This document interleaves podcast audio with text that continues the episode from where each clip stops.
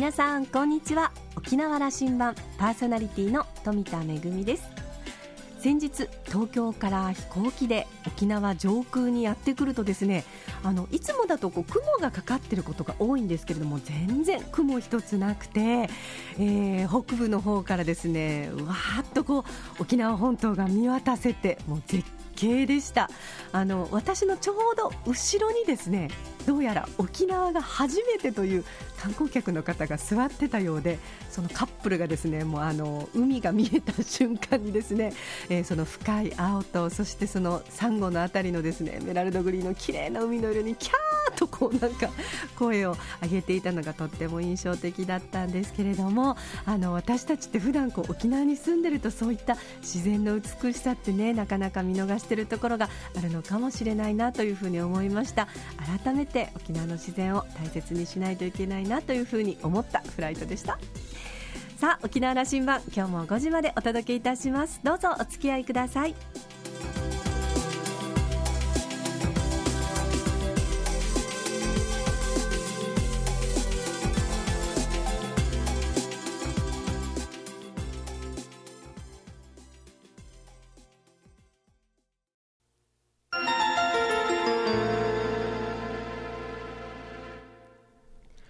那覇空港のどこかにあると噂のコーラルラウンジ。今週は石垣市商工会事務局長の平田誠さんとラウンジ常連客で沖縄大学地域研究所特別研究員の島田克也さんとのおしゃべりです。平田誠さんは琉球大学法文学部経済学科をご卒業後平成13年に渡嘉敷村商工会に経営指導員として採用されました。平成18年にはふるさとの石垣市商工会へ移動し平成20年6月に事務局長に就任。石垣島の原風景を取り戻しなおかつ経済の発展のためにと日々東本清掃しています。今回島田さんと石垣の魅力やとある通貨についてお話をしているそうです。一体どんなお話をしているんでしょうか。それではどうぞ。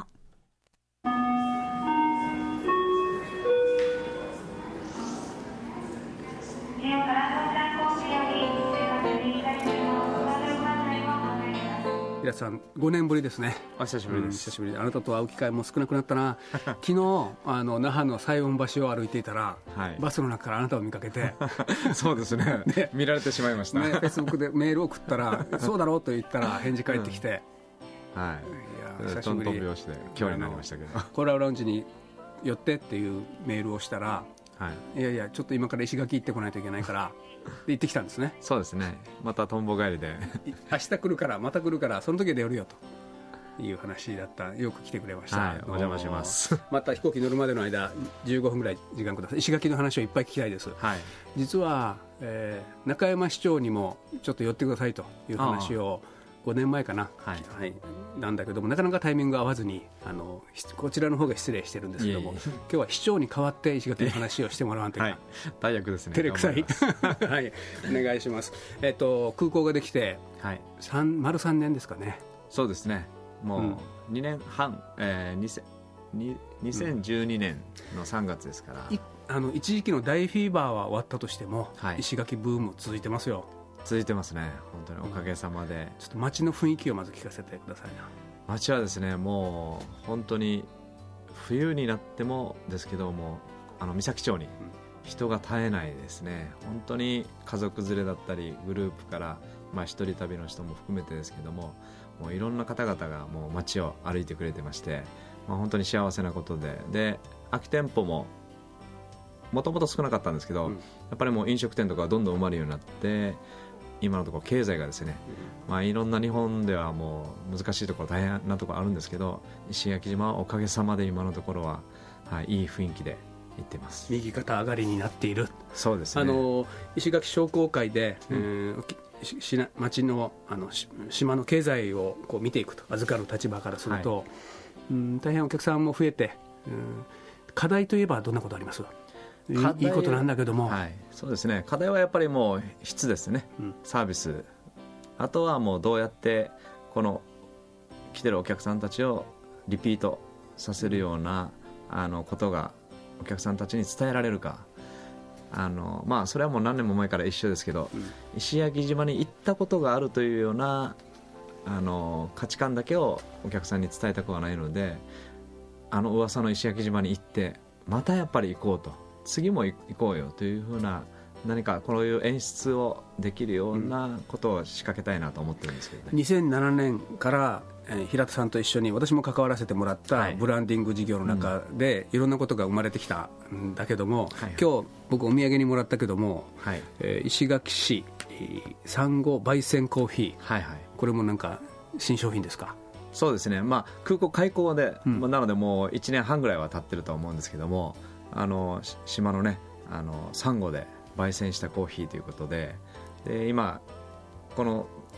顔写真がね、うん、もうラッピングされてるんですけども。島の人砂川さん、はい、はい、うちの商工会の理事でもあるんですけども、うん、でこの方はコーヒーも作ってまして、まあ、将来的には本当は石焼島産のコーヒーで焙煎してお客さんに届けたいというのがあります。あのマーケットがこう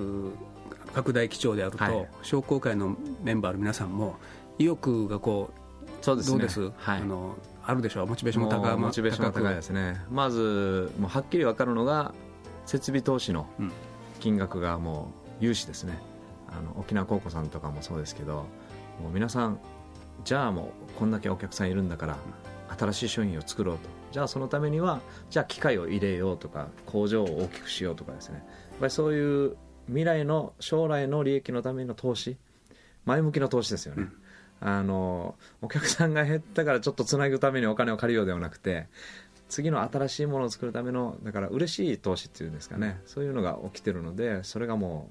う実際的に実感してます、ね、あと、うん、新しい商品がとかも次々生まれてます。生まれてる、はい、生まれてる。あの石垣商工会に行くとあの商工会のメンバーも若い、はい。えー、平田さんも事務局長で 40? 41?2 ぐらいですね、はい、ぐらい、うん、あのメンバー若いですよね。はい。若いですね。もう平均年齢多分ちょうど僕ぐらいですね。40ぐらいですね、うん、いや僕石垣そういうムードがあるな。また市長も若いのでそうですね。でそういう発信をそれこそあの経済の発信もするけども、うん、政治的な発信もするし東京まで行ってあのいろんな発信をなさる方だから、はい、もう元気があり まあ溢れてるわけでしょ、はい。まあ、それはねあの町としても活性ですよね。特にこのお土産とかを作るような製造関係の人たちは本当に若い方が多いです、そっちも。はい。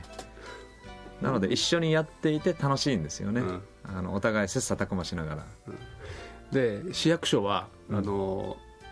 その国から、はいはい、企画部長も迎えてるんですよね。そうですね。ちょっとその活動がいろいろ話題になってますけどね。もう石垣市の企画部長が内閣府内閣府からもういらっしゃってますので。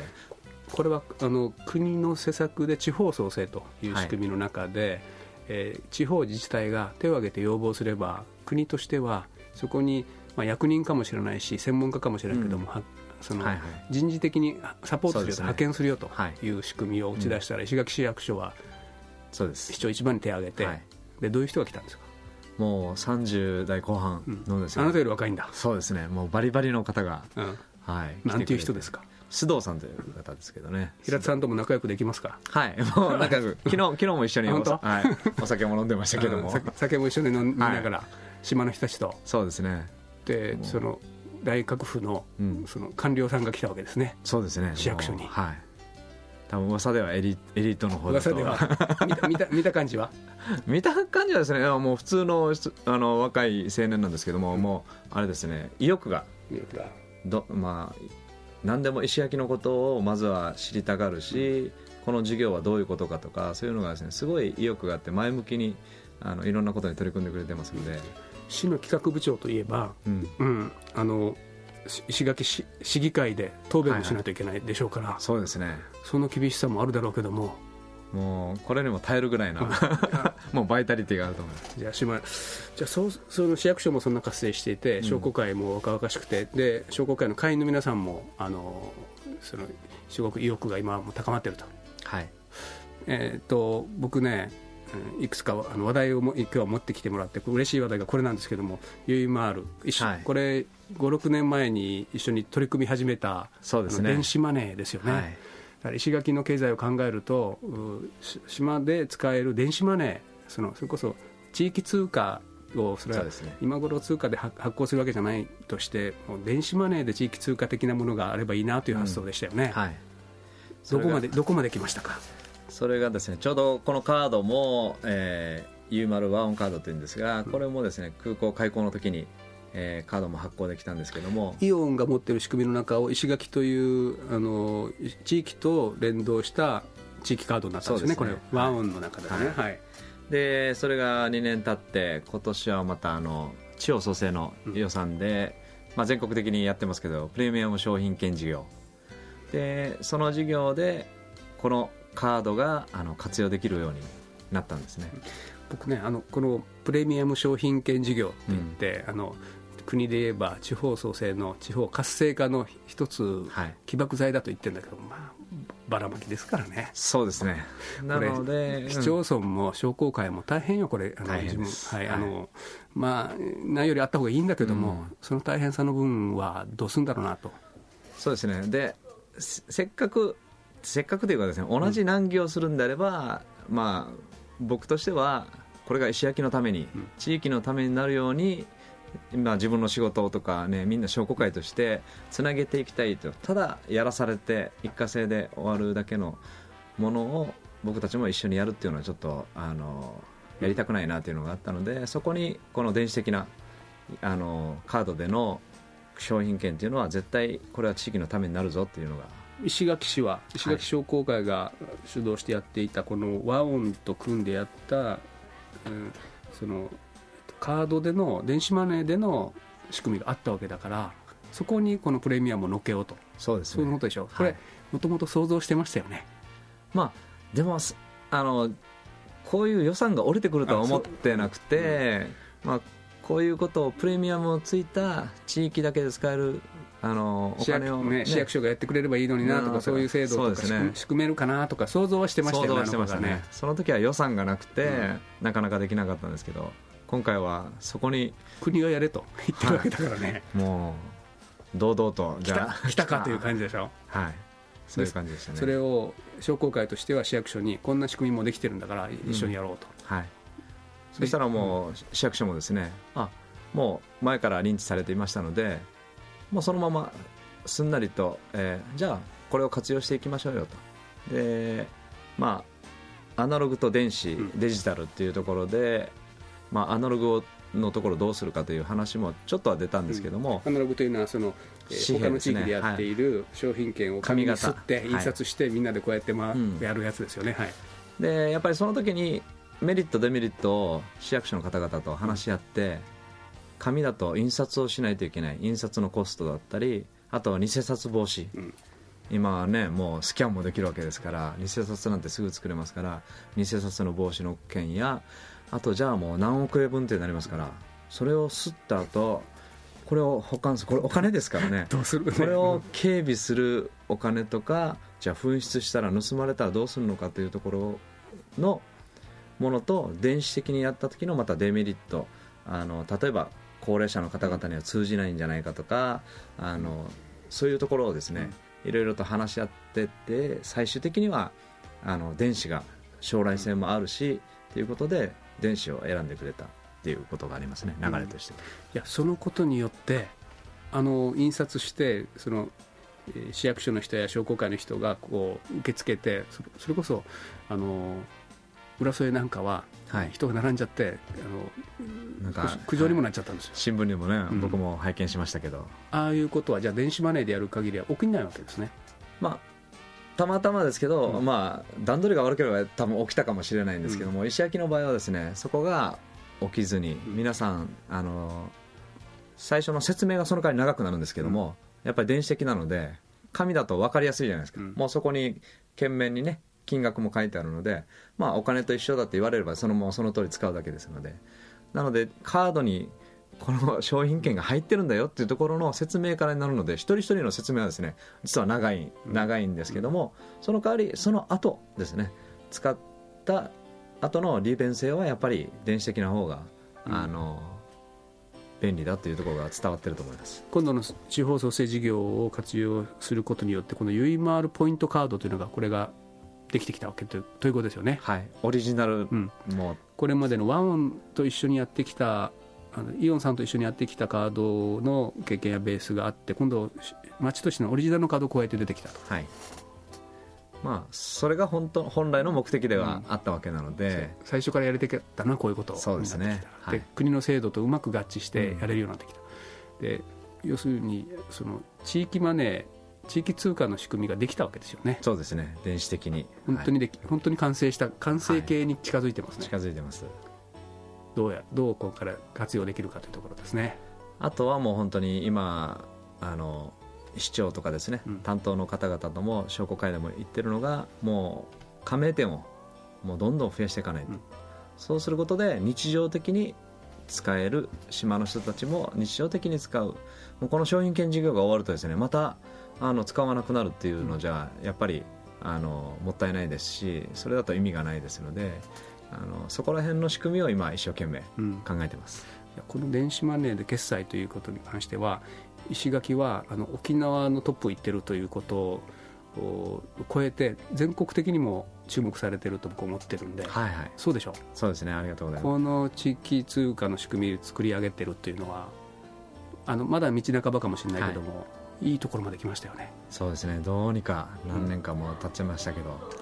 まだまだですけども。でもはい。本当にいい方向にまだ皆さんが理解してくれてるかなと思ってます。その進化版をまた期待してますから定期的にコーラルラウンジに寄ってください。はい。わかりました。気をつけてまた石垣に帰ってください。はい。どうもありがとうございますえー、偶然に平田さんをお見かけして コーラルラウンジに、えー、立ち寄っていただくところまでつながったということなんですが、えー、島田さんは平田さんとのお話を終えて、えー、彼はいろいろな地域活性化策を繰り出していますが今回の電子地域通貨ユイマールは大ヒットになる気がしている。彼の活躍に期待したいとのことでした。あの私もかなりおなアナログな人なので こうで電子通貨とか言われるとねなかなかあのできた当初っていうのはあの友達は使ってたんですけれども私は使い始めると大変遅かったんですが使ってみるとやっぱり便利ですよね。小銭がない時とか、あとお買い物ピンって済んじゃうとかっていうこともあるので、でもそれが地域のオリジナルの電子通貨となると、やはりこうね、地域のものを、えー、愛する気持ちにもつながりますよね。名前がいいですよね。ユイマールですよ、ユイマール。お金にこうねあの単なるこれはお金じゃなくて地域のゆいまる、えー、みんなでこうね地域を活性化していくというそういう願いも込められているのではないでしょうか今週のコーラルラウンジは石垣市商工会事務局長の平田誠さんとラウンジ常連客で沖縄大学地域研究所特別研究員の島田克也さんとのおしゃべりでした。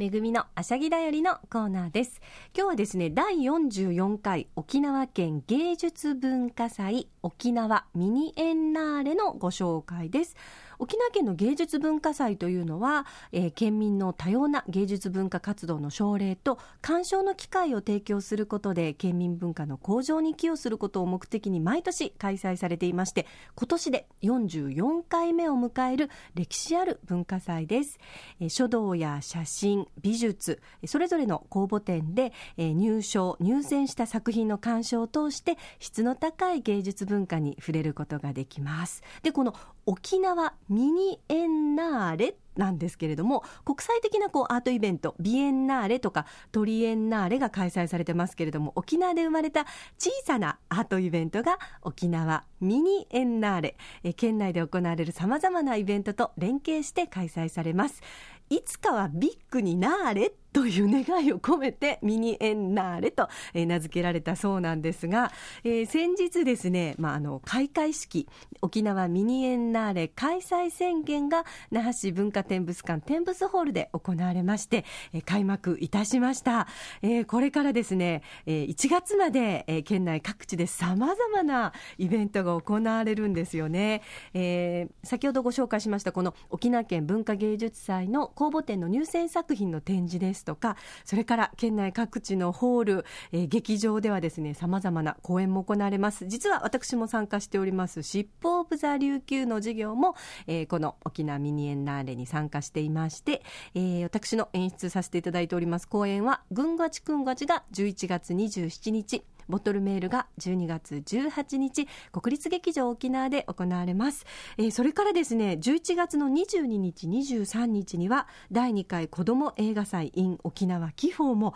行われます。その他にもねたくさんの、えー、舞台それから写真展やファッションショーなどあります、えー、どうぞあの詳しいことはですね特設のホームページが出ていますので沖縄県芸術文化祭と検索してご覧ください。めぐみのあしゃぎだよりのコーナーでした。